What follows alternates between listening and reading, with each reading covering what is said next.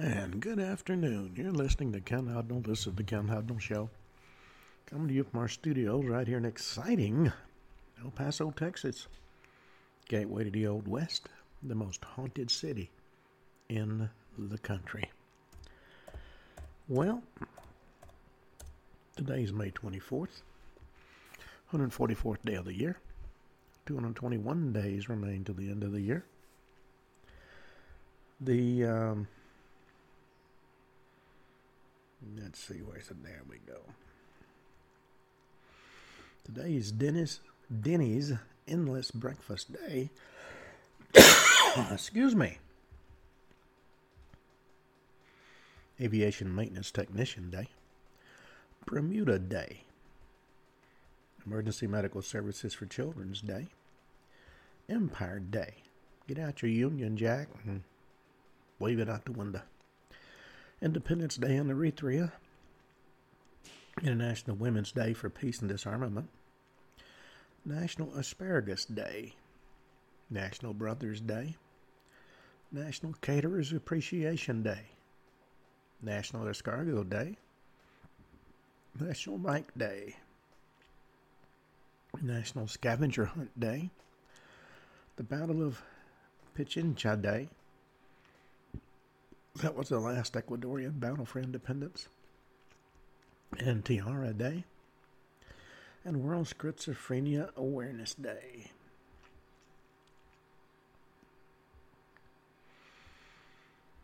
Okay, in 919 A.D., the nobles of Franconia and Saxony elect Henry the Fowler at the imperial diet in Fritzlar as king for the Eastern Frankish kingdom.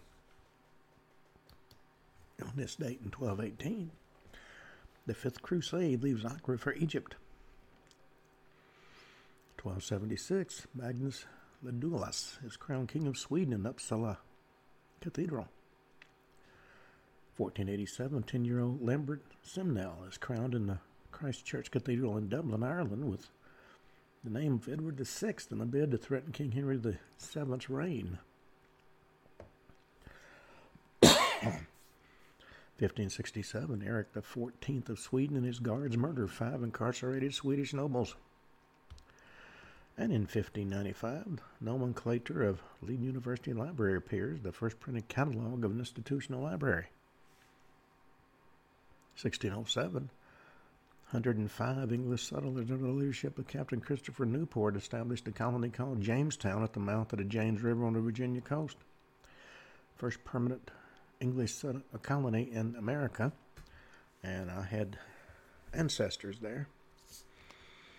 1621, the Protestant Union is formally dissolved. 1626, Peter Minuit buys Manhattan. 1667, French Royal Army crosses the border into Spanish Netherlands, starting the War of Devolution, opposing France to the Spanish Empire and the Triple Alliance. 1683, the Ashmolean Museum in Oxford, England opens as the world's first university museum. 1689, English Parliament passes the Act of Toleration protecting dissenting Protestants but excluding Roman Catholics. 1738, John Wesley is converted, essentially launching the Methodist movement. They are celebrated annually by Methodists as Aldersgate Day, and a church service is generally held on the preceding Sunday. 1798, the Irish Rebellion of 1798, led by United Irishmen against British rule, begins. On this date in 1813, South American independence leader Simón Bolivar enters Merida, leading the invasion of Venezuela, and is proclaimed El Libertador, the Liberator. 1822, Battle of Pichincha. Antonio Jose de Sucre secures the independence of the presidency of Quito. 1832, First Kingdom of Greece is declared in the London Conference. 1844, Samuel Morse sends the message, "What hath God wrought?" a biblical quotation from the book of Numbers, chapter 23, verse 23, from a committee room in the U.S. Capitol to his assistant, Albert Vail, in Baltimore, Maryland, to inaugurate a commercial telegraph line between Baltimore and Washington, D.C. 1856, John Brown and his men kill five slavery supporters in Pottawatomie Creek in Kansas. 1861, American Civil War. Union troops occupy Alexandria, Virginia. 1873, Patrick Francis Healy becomes the first black president of a predominantly white university in the U.S. 1883, the Brooklyn Bridge in New York City is open to traffic after 14 years of construction. 1900, Second Boer War. UK annexes the Orange Free State. 1915, World War I, Italy declares war on Austria-Hungary, joining the conflict on the side of the Allies. 1930, Amy Johnson lands in Darwin, Northern Territory, becoming the first woman to fly solo from England to Australia. She left May 5th for the 11,000-mile flight. 1935, the first night game in Major League Baseball history is played in Cincinnati, Ohio, with the Cincinnati Reds beating the Philadelphia Phillies 2-1 at Crosley Field. 1940, on this date, Igor Sikorsky performs the first successful single-loader helicopter flight.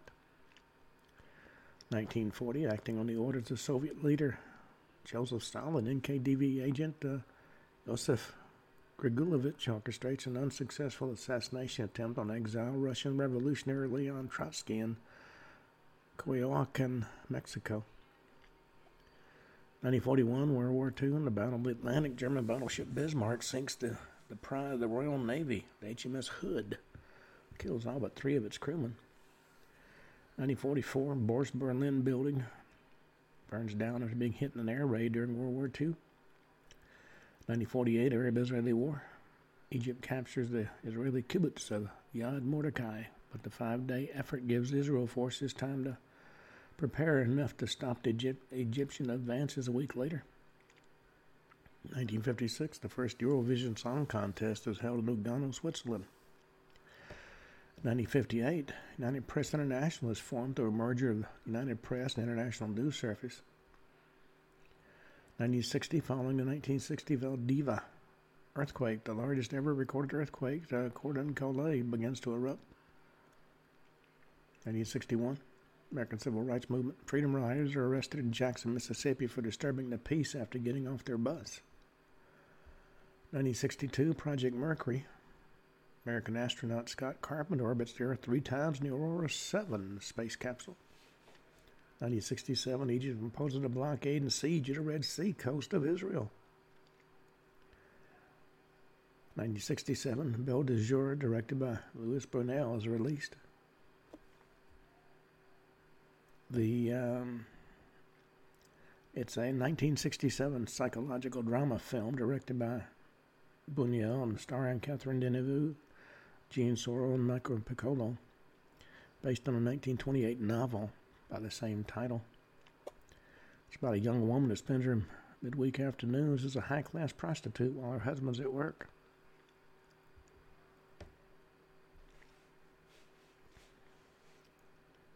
In 1976, the Judgment of Paris takes place in France, launching California as a worldwide force in production of quality wine. 1981, Ecuadorian President Jaime Roldós Aguirre, his wife, and his presidential committee die in an aircraft accident while traveling from Quito to Zapolito, minutes after the president gave a famous speech regarding the May 24th anniversary of the Battle of Peniche. 1982, liberation of Khorramshahr.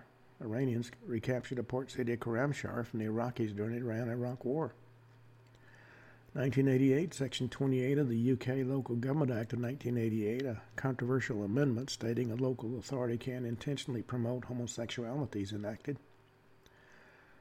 1991, Israel conducts Operation Solomon, evacuating Ethiopian Jews to Israel.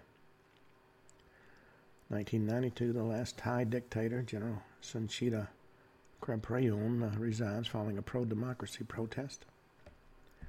1992, the ethnic cleansing of Kozarak, Bosnia and Herzegovina, begins when Serbian militia and police forces enter the town. 1993, Eritrea gains its independence from Ethiopia. Also in 1993, Roman Catholic Cardinal Juan Jesus Posadas Ocampo and 5 other people are assassinated in a shootout at Miguel Hidalgo y Costilla, Guadalajara International Airport in Mexico. 1994. Four men are convicted of bombing the World Trade Center in New York in 1993. Each one is sentenced to 240 years in prison. 1995. While attempting to return to Leeds Bradford Airport in the UK, Knight Air Flight 816 crashes in Harwood, North Yorkshire, killing all 12 people on board. 1999. International Criminal Tribunal for the former Yugoslavia in The Hague, Netherlands, indicts Slobodan Milosevic and four others of war crimes and crimes against humanity committed in Kosovo. 2000. Israeli troops withdraw from southern Lebanon after 22 years of occupation. Also in 2002, Russia and the United States signed the Moscow Treaty. And the Moscow Treaty, also known as the Treaty of Moscow, was a strategic arms reduction treaty between the U.S. and Russia that was in force from June of 2003 into February 2011. And it was superseded by the New START Treaty.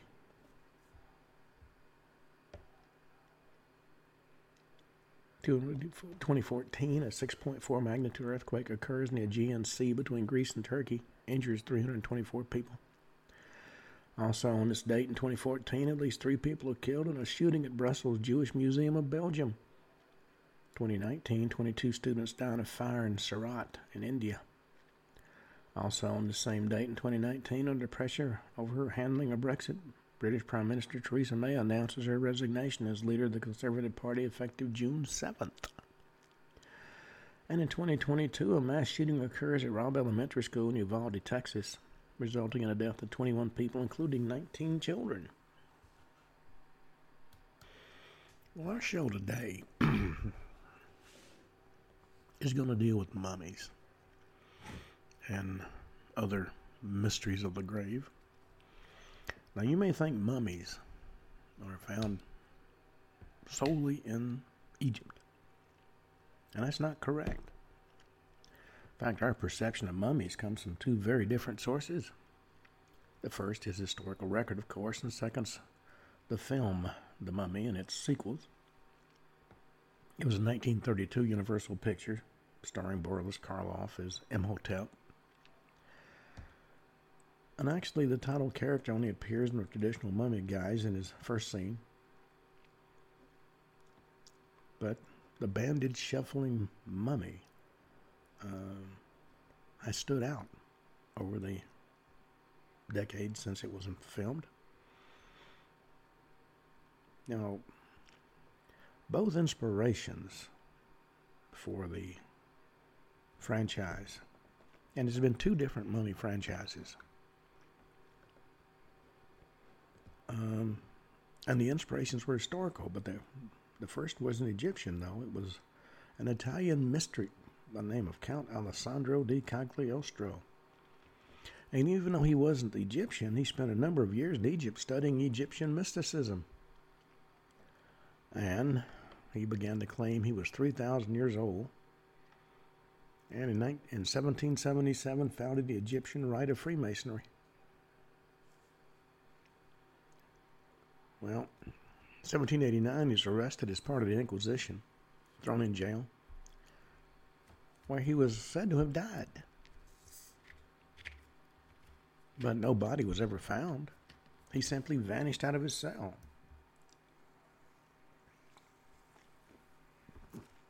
Well, that became the basis of a horror film called Cagliostro, King of the Dead.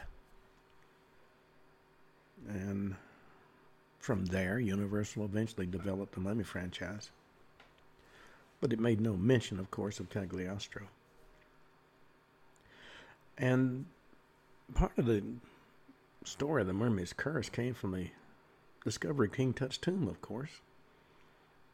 The tomb of Tutankhamun was discovered in the Valley of the Kings in November 1922 by archaeologist Howard Carter and his patron, George Herbert, fifth Earl of Carnarvon. And the discovery was so sensational at the time, it even began a trend of Egyptian-inspired design motifs. Now, in 1923, Lord Carnarvon died of an infection. He was supposedly bit by a mosquito, and it became infected, and he died. He was the first of what became known as the deaths attributed to the curse of King Tut. In fact, Arthur Conan Doyle helped kick things off by claiming that the elementals created by Tutankhamun's priest to guard the royal tomb are responsible for the deaths. Now, before Lord Carnarvon died, there was another strange incident that occurred.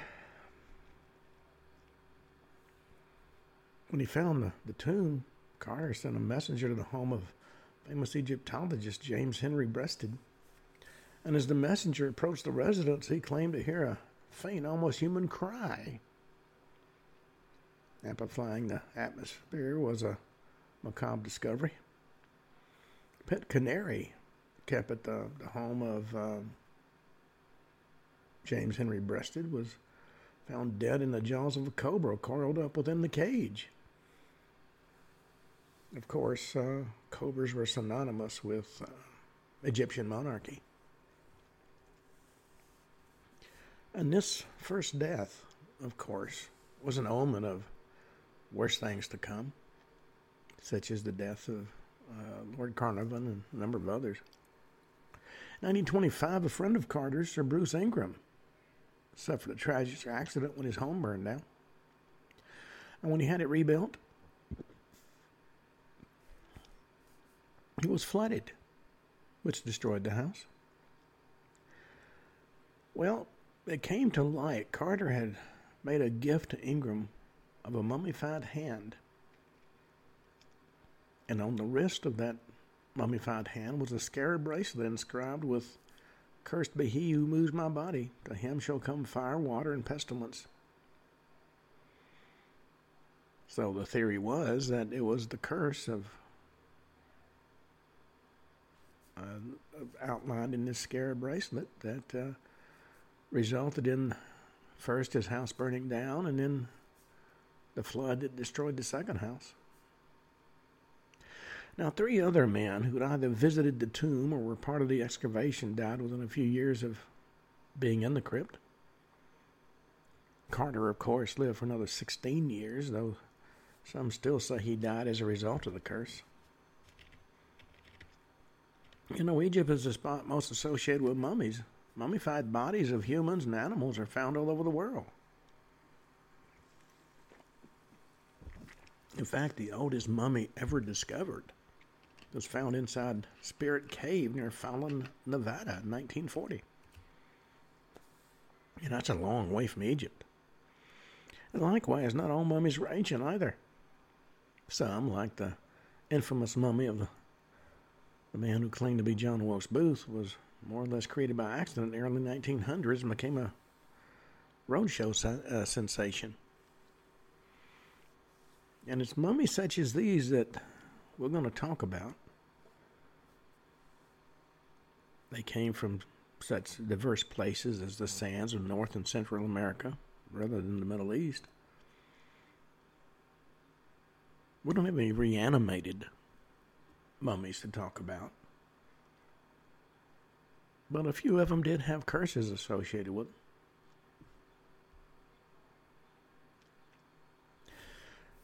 Now, in the early 1900s, 2 decades before the discovery of King Tut's tomb caused a media sensation, there was a trend in mummified remains being used as sideshow attractions. The most famous of these was the mummy of David George, also known as John Wilkes Booth. We're going to talk more at length about him. The story is that Booth was actually not killed in the barn where he was supposedly shot by a Union soldier. It was actually someone else who was killed, and Booth was actually spirited away on the orders of the Secretary of War. Among the other more famous sideshow mummies were Elmer, the outlaw mummy, and Cahoe, a Native American mummy from El Dorado, Nevada. And then, of course, there's Sylvester. According to legend, 2 cowboys stumbled across Sylvester's mummy. It was actually a mummified corpse in Arizona's Gila Bend region around 1895. From tests conducted in 2001, it became apparent the mummy was far too well preserved to simply have been left out in the desert. In fact, Sylvester is one of the best preserved mummies of all time. Now, experts are certain that an embalmer had to injected arsenic immediately after Sylvester's death. I mean, even his tongue was still intact.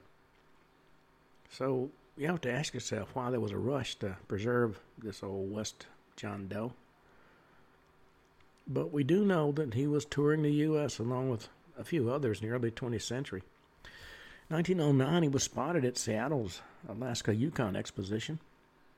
1912, he turned up in Yuma, Arizona barbershop. Not getting a haircut, I might add. By 1915, he was appearing in San Francisco's Panama Pacific Exposition. By the 1930s, he was in the custody of a doctor who kept him under his couch. He built a couch around a glass display case. So when the doctor asked his guests to look under the sofa cushion they were about to sit on, they'd see the mummy looking back at them. But it certainly had to be a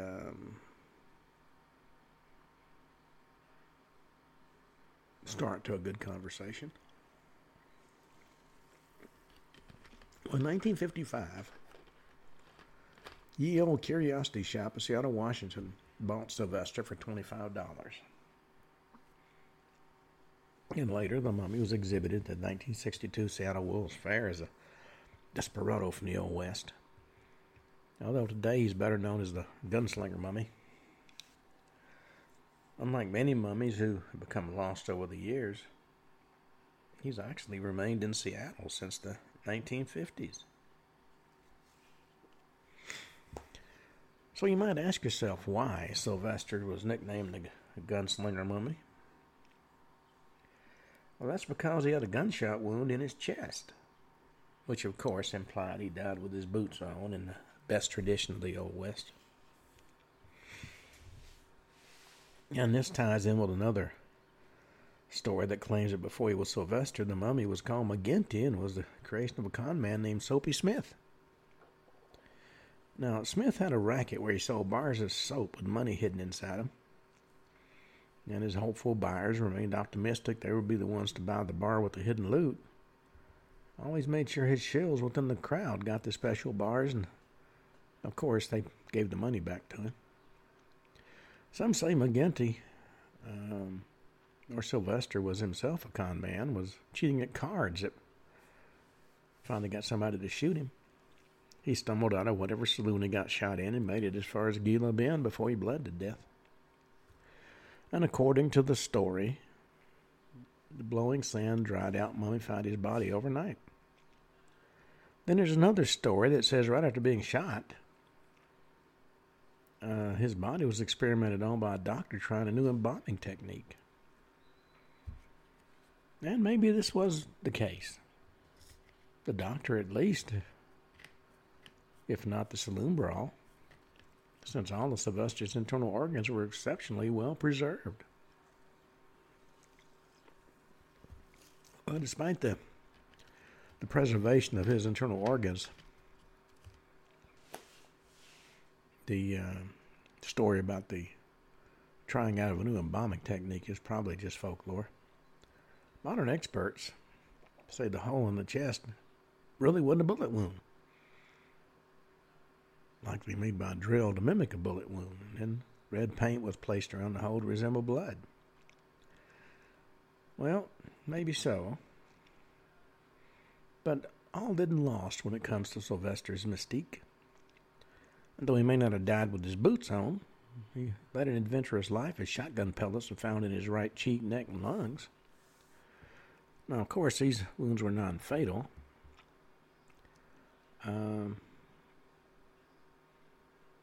More recent examinations make it fairly certain Sylvester actually died of tuberculosis at the age of 45. He was 5'11", weighed about 225 pounds, which means he was a little porker.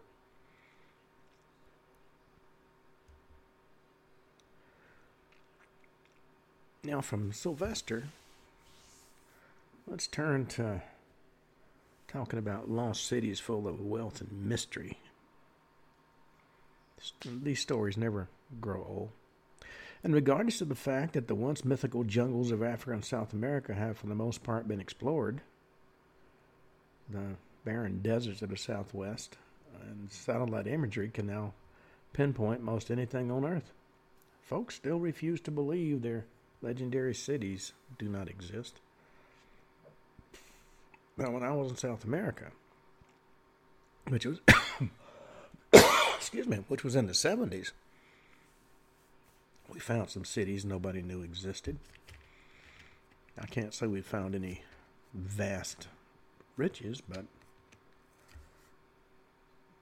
least it got us out of the rain. Now, of course, hopes are still high. One day, the real city of Atlantis will be found in the ocean. The riddles of Easter Island prove it to be remnants of the lost continent of Mu.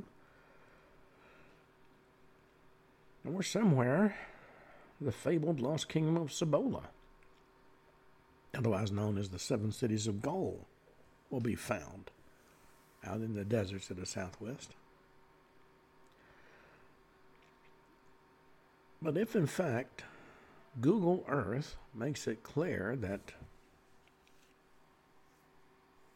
these lost cities don't exist, why do people still believe it?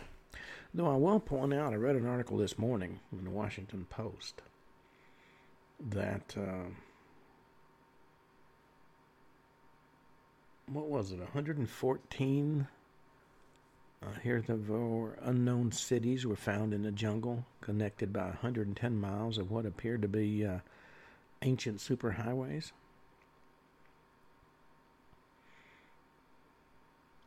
Well, to most folks, if you can't find what you're looking for above ground, then clearly it has to be below it, because they don't doubt the existence of these mystery cities for one moment. I mean, let's look at the 1957 adaptation of Jules Verne's Journey to the Center of the Earth. The lost city of Atlantis was found underground. I remember watching that movie. Then Nicolas Cage went searching for Cibola in the National Treasure Book of Secrets. That fabled city was found underground as well. Southeast New Mexico, an elaborate Aztec treasure city may lie hidden in the Capitan Mountains. This story begins in the 16th century during the time of the Spanish conquest of the Aztec Empire in Mexico, when Hernan Cortes took Maximilian prisoner. He sent out word, because he had offered to fill a room as high as he could reach with gold in return for his freedom. But Cortes was afraid that Maximilian would marshal his forces and overwhelm the Spanish conquistadors. So he decided he was going to put him to death. Well, Montezuma found out and sent word to the cavalcade of Aztecs that were heading toward their where he was incarcerated, to bring gold. To hide the gold in their mythical homeland of Aztlan. That way, the Spanish can never get their hands on it. Well, Montezuma gave instructions all Aztec gold be hidden from the Spanish. Now, there was no doubt the Aztecs had an unbelievable amount of gold. But after Montezuma's death, it couldn't be found. Legend says 4 groups of 1,000 Aztecs each carried the treasure to different places in the north and hid it.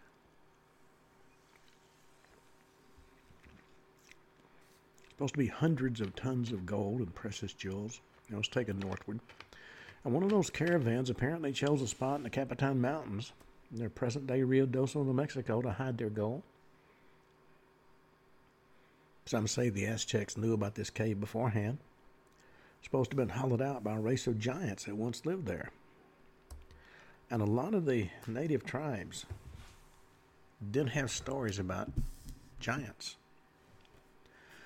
Once the Capitan Mountains were in sight of the leaders in charge of the caravan, they threatened nearly 1,000 slaves in their decree with death if the mountain wasn't reached by sundown. Well, they reached it, but in the process, a lot of the folks carrying the gold and jewels perished from exhaustion. Some died from poisonous snake bites. And on the morning of the next day, the Aztecs would find the entrance to this lost cave of giants and make their way inside. Well, there was an old magazine I used to enjoy reading called Treasure Search. And you see a lot of articles that discuss things like that. Wally Hess was a well-known treasure hunter. And he wrote an article for Treasure Search about the gold and the Capitans. And he said for 17 suns they labored building a small city inside this giant cavern. On the 18th day, the highest-born king flung himself off the high cliff to meet the gods and declare their wishes had been carried out. A little drastic, I would think, and the letter would have probably done just as well. That night, in the light of the full moon, the queen prepared herself and her two children to offer their hearts to their gods. The stone altar inside the entrance changed slowly from a dull granite gray to a crimson red as the high priest held a pulsating heart aloft and put it gently beside the two smaller hearts that were now devoid of all movement. Well, from that point forward, according to legend, the queen and her children's mummified remains have allegedly watched over the doorway to the underground city built by the Aztecs. Upon leaving, the priest and the remaining slaves sealed the doorway so nobody could else get in or find the city. And the caravan went back to Mexico with the idea one day when the Spanish had been driven away, they'd come back and reclaim their treasure. Well, Wally Hess, as I said, became aware of the story, and he put an ad in the Denver Post stating he had $1,000 to invest in a valid mining venture. The most interesting answer he got came from an old man in Roswell, New Mexico, who claimed to have found a lost Aztec treasure cave in the Capitan Mountains. The old man told Hess I had found a cave in the mountains with a flight of stone steps leading down them. But he could only look into the cave, not get into it, as the opening was too small. And the old man was reluctant to dynamite the entrance, which is why I responded to Hess's ad in the Denver Post. Well, Hess went down to Roswell with a jeep and some dynamite, and the two went westward toward the Capitans. The old man's age prevented him from being able to show Hess the exact spot, as the land was too hard to traverse for the old man who'd been younger when he first found the cave. At one point he told Hess, it's right over that ridge, I can't make it, go locate it, I'll take it slow and head back to camp. Well, due to the vastness of the Capitan Mountains, Hess was able to find the cave. The old man claimed it was over the ridge and decided to go back to camp. Next day they heard over the radio a heavy snow was coming, decided to go back home, try again later. Well, over time, Hess kept in touch with the old man, and before he died, he told Hess in greater detail that what the formations near the cave opening looked like. And Hess kept researching the old man's claims even after he died and found a lot of facts that corroborated the old man's story, though he never states in his article just what those facts were. On a return trip to the area, Hess found an old poplar tree with carved markings of an Indian in full headgear, a turtle, and an arrow carved into it. Well, according to treasure hunters, turtles often represent treasure. And the arrow carved into the tree pointed in the same direction the old man claimed the treasure cave was located. So Hess cut that portion out of the tree and with the help from a friend from Rio Doso took it to Eugene, Chihuahua, an old Apache man living in the Mescalero Apache Indian Reservation. Chihuahua said the signs either pointed to treasure, water, or maybe both. Later on, Hess said he found a giant rock formation that had similarities to a turtle in alignment with where the arrow was pointed. Eventually, Hess mounted a formal expedition to find the cave entrance with a European mountain climber named Kurt Richardson and an English illustrator named Julia Purcell to map out the rock formations. They got close to finding the area on the very last night of the expedition, but with supplies running low, they had to turn back the next morning. Well, apparently Hess never found the treasure, and as far as he's the only one to have ever written about it extensively. Kind of hard to believe a legend with hundreds of years of folk-to-folk mileage wouldn't, at the very least, hold some truth. Mickey Cochran, a longtime Rio Doce resident and co-owner of Go West Marketing, said, "I believe even the Lost Dutchman mine pales in comparison to the Capitan Treasure Cave, both in value and validity. But the Capitan Treasure Cave isn't near as famous. Unsurprisingly, it's quite difficult to find any historical documentation. It's almost as if this treasure's history's been hidden from the public, which makes it even more intriguing." Well, Cochran also met somebody else who had a similar story to Hess's.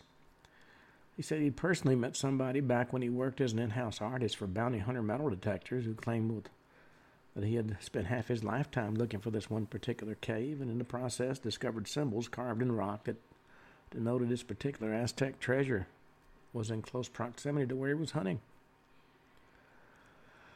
Several Roswell residents have also heard similar stories about a cave in the mountains with a series of stone steps descending to an underground city. So you have to ask yourself, does a secret underground Aztec outpost remain in the Capitan Mountains that hadn't been found? Well, maybe yes, maybe no.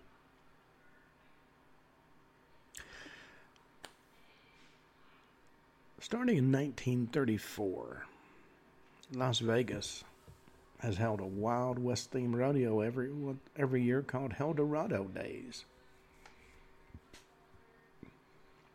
The invention of Clyde Gerbith and organized by the Benevolent Protective Order of Elks as a fundraiser for local charities. And part of the impetus for the festival was the ongoing construction of Hoover Dam. Construction began in 1931, and in 1934 it was nearing its completion, and Las Vegas wanted to lure some of the departing workers into town. The festival derived its name from nearby El Dorado Canyon. They nicknamed it El Dorado for all the bloodshed there during the Wild West. El Dorado Canyon was home to several gold mines and also haunted by the so-called hellhounds of El Dorado Canyon. But there's also home to another type of monster, and this one was human. And if the stories are true, this man was Nevada's first serial killer. May have murdered as many as 23 people. His name was Cahoe, and when his mummified body was discovered in 1940, the Elks decided to use him as an attraction in El Dorado Days. So they built a nice glass case and put it in an artificial cave replica of his hideout within Las Vegas' El Dorado Village. At least one occasion, his mummy even rode in the El Dorado Parade. He was on exhibition until the early 50s when he was retired. Nobody knows where the body went. Most experts place Cahill's birth around 1880 at Cottonwood Island in Nelson, Nevada. His mother died shortly after giving birth to him, and the identity of his father was never known.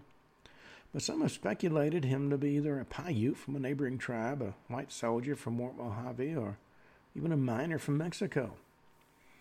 But due to his mixed blood, considered taboo at the time, plus an unfortunate club foot, the boy was actually rejected by his own tribe. So the historical record states Cahoe was raised on a reservation in Las Vegas and went to work as a ranch hand as soon as he was old enough. In addition, he also worked as a wood gatherer for several of the mining camps, likely including the ones in El Dorado Canyon. And due to his being orphaned at a young age and rejected by his tribe, he, not surprisingly, led a harsh existence that hardened him into a criminal. Supposedly, at the age of 17 in 1897, he committed his first murder. another member of his tribe. Now that was hearsay, though. More reputable story stated it wasn't actually a murder, but tribal justice. When Cahoe's half-brother, Evote, went on a murderous rampage, it was decreed that Cahoe be the one to bring him to justice. So Cahoe went out with another man named Jim White into the labyrinth of canyons winding around the Colorado River, found his brother where he was born on Cottonwood Island. There was a write-up of the incident in an article in the Nevada in 1966. The author wrote, stalking Evote on the island, Cahoe and White let the killer pass him in the wash and shot him from behind, which is, Cahoe said, seemed the most sensible way to do the job. And rather than drag the body through the landscape, Cahoe cut off Evote's hand, which was distinctive in that it lacked one finger, and took it back as proof that he had killed him. While that killing was justified under tribal law, the first real murder pinned on him was recorded in November 1920. He was accused of killing a tribesman named Harry Bismarck in a drunken dispute on the reservation. And after this, he allegedly killed two Paiute to obtain their horses and fled. On his way to Nelson, Cahoe stopped to steal supplies from a Las Vegas store and was confronted by the shopkeeper named Hy Vaughn. And he bashed him over the head with a pick handle and broke both his arms, though the man wasn't actually killed. Instead of making it to Nelson like he planned, he instead hid out in El Dorado Canyon. Well, shortly after this, Cahoe came under the employ of a woodcutter named J.M. Woodworth. When Woodworth failed to pay him his wages, he beat him to death with a piece of lumber. Posse was formed under Deputy Sheriff Howell to investigate Woodworth's murder, and during the investigation, they found a distinctive print showing Cahoe's club foot. They followed the trail back to El Dorado Canyon, where they found another dead body, that of the gold bug mine watchman, L.W. Doc Gilbert. Cahoe shot him in the back and stole his badge. The posse continued pursuit of Cahoe to the Colorado River, where the trail went cold. And though the men thought that Cahoe wouldn't get far and also be easy to track due to his club foot, that was not the case. Well, the chase resumed later that same year under the charge of Nevada State Police Sergeant Newgard, who employed several Native American trackers to help him. They found evidence of Cahoe's presence in the area, but he eluded capture for so long, the party ran out of supplies and went back to Las Vegas in February 1911. Due to his evasive nature, most of the unsolved killings and thefts in the El Dorado Canyon area were pinned on Cahoe, and his legend increased year after year, as you might guess. He's even accused of killing his friend Canyon Charlie in 1913. Now, Canyon Charlie was 100 years old, blind, and only had a few possessions, so it was doubtful Cahoe actually killed him. Besides, he was said to be a close friend and confidant of Cahoe's. Still, years later, in 1938, the Las Vegas Evening Review Journal wrote that Charlie's meager supply of food was gone. Mute testimony to the fact that this maniac would kill anybody for anything or nothing, since he might easily have stolen the old man's belongings without resorting to murder. Well, over the years, the bodies piled up and Cahoe kept taking the blame, including two miners shot in the back at Jenny Springs and a Native American woman killed about that same time. Eventually, a $2,000 reward was offered for Cahoe's capture, dead or alive. And coincidental or not, the killings actually died off around this point. But by this time, his reputation had become legend. He was the phantom renegade of the hills, the bogeyman parents warned their children about, and if ever anybody disappeared for as little as a few hours, the thought was Cahoe had gotten him. Well, after a 6-year absence, the killings started back up in January 1919 when two dead prospectors identified as William Hancock and Arthur Taylor were found discovered upstream from El Dorado Canyon. Both had been shot in the back, and Taylor had the added distinction of having been bashed over the head with an axe handle. Now, these last few killings were linked to Cahoe purely by speculation. But his trademark footprint was actually found. Not long after, on January 21st, another killing occurred near the Chattanooga mine in which Cahoe may have been framed. Official story went the wife of an El Dorado Canyon miner named Maud Douglas awoke one night to the sound of somebody trying to steal some canned goods from the family's cabin. And for some reason, it was her rather than her husband who went to investigate. And she took a shotgun blast to the chest.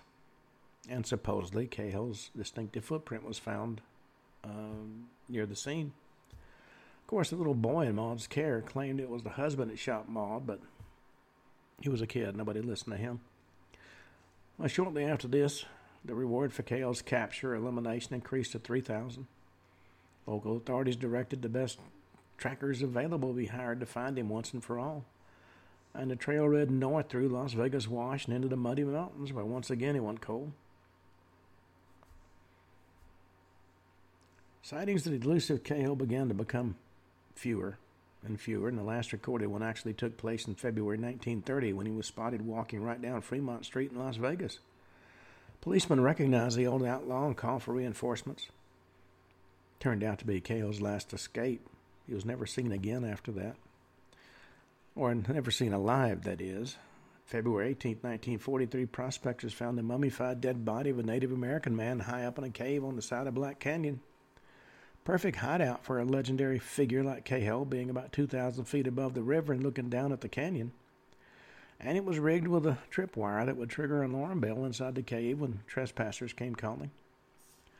He was found curled up in a fetal position, succumbed after all those years to the bite of a rattlesnake.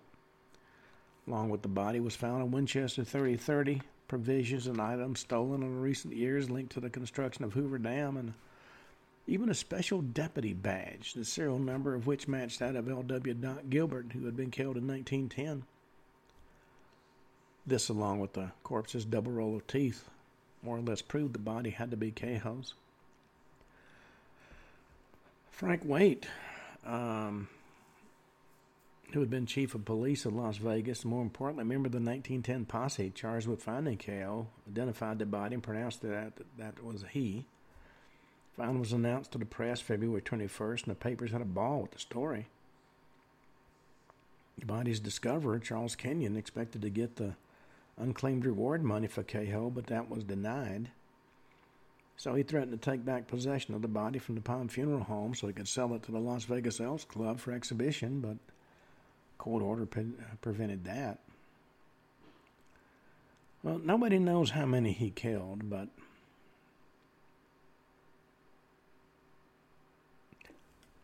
author Corey Daniel of the Phoenix Enigma put forth the unique theory Cahoe may have evaded capture for so long thanks to supernatural abilities. Now you have to ask yourself why anybody would think he would have supernatural abilities, and that's because he was proven to have a double row of teeth. Not a simple case of hyperdontia where a person might have a few extra teeth. He had a full double row. Now, hyperdontia is very rare in and of itself at 0.1% to 3.8%, but a complete double row of teeth was something common to accounts of biblical giants. These huge beings were the offspring of angels and human women, and in addition to the double row of teeth, also had 6 digits on their hands and feet rather than the usual 5.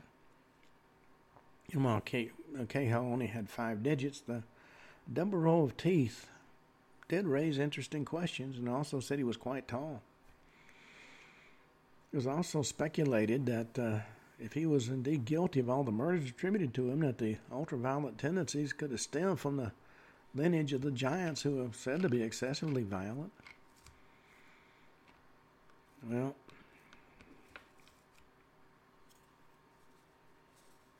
there are those that acclaim still today to see Cahoe stalking the canyons of El Dorado Canyon.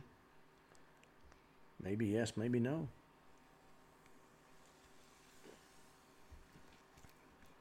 Well, how many folks know that there have been mummies found in the South? Well, the southern part of the U.S. Now, Universal's classic mummy series, which went from 1932 to 1945, ended with the mummy, Caris, being entombed in the deep south of North America in the film The Mummy's Curse. I know the South may seem like an odd region to dig up a mummy. In fact, hundreds of mummies were discovered there in the early 1800s. The story of Kentucky's mummies was unearthed by Thomas Ashe, an Irish writer and adventurer who was journeying across America in the early 1800s. And his discoveries and experiences were preserved in correspondence to a colleague in London. He was particularly interested in ancient mounds and burial sites. In the summer of 1806, he was in Lexington, Kentucky, when he heard a discovery of an ancient tomb, one that possibly outdated even the Native American tribes known to inhabit the area. And I will point out that across the Midwest are mounds, and within those mounds have been found giant skeletons, 8 to 10 feet tall, 6 fingers, 6 toes, quite often wearing copper armor. In a book that he wrote called Travels in America, Thomas Ashe wrote, Lexington stands nearly on the site of an old Indian town, which must have been of great extent and magnificence, as it's amply evinced by the wide range of circumvallatory works and the quantity of ground it once occupied. Well, you know, time and the more destructive ravage of man have nearly leveled these remains of former greatness. Would possibly allow them to sink into an entire ravine, whether or not connected with a catacomb formed in the bowels of the limestone rock about 15 feet below the surface and lying adjacent to the town of Lexington. Now, this labyrinth, considered extraordinary in America, was discovered about in 1786 by some of the first settlers whose curiosity was excited by something remarkable in the character of stones which struck their attention while hunting in the woods. They removed the stones, which revealed other stones of curious workmanship. They removed those and inadvertently exposed the mouth of a deep, dark cavern of tremendous size. Well, a little bit taken back by this discovery, they gathered more men, a sufficient amount of rope and torches, and descended into the cave. Found themselves in a spacious apartment. The sides and extreme ends were formed into niches and compartments and occupied by figures representing men. Well, when they got over the shock,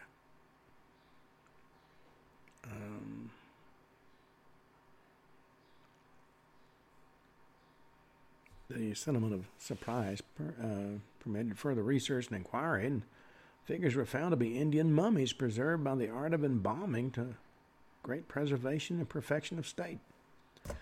And what made the mummies of such great interest was the fact that Native Americans of the time weren't known to embalm their dead in the manner of ancient Egyptians. However, the discoverers didn't know that or were they concerned with historic preservation. At the time, white settlers and Native Americans were in the midst of an all-out war, and so much hostility existed between them and the Kentucky region that when the men found what they assumed to be dead Indians, they set the bodies on fire. The discoverers of the catacomb delight to wreak their vengeance. They dragged the mummies out into the daylight, tore the bandages open, kicked the bodies into dust, and made a general bonfire of the most ancient remains antiquity could boast. Remains respected by many hundreds, revolving years, held sacred by time and unsusceptible to corruption. Now, upon hearing of this unfortunate bonfire of the mummies, which literally put America's ancient history up in smoke, Ashe got together a group of men to help him find the tomb, and they did. He investigated the cave, found a large square-shaped cavern, 300 feet long and 100 feet wide, with a level floor and 18-foot-tall vaulted ceiling. Now, this vaulted ceiling, more than anything, in addition to the niches and shelves along the wall, proved this was a man-made crypt and not a completely natural formation. He estimated it may have held upwards of 2,000 mummies.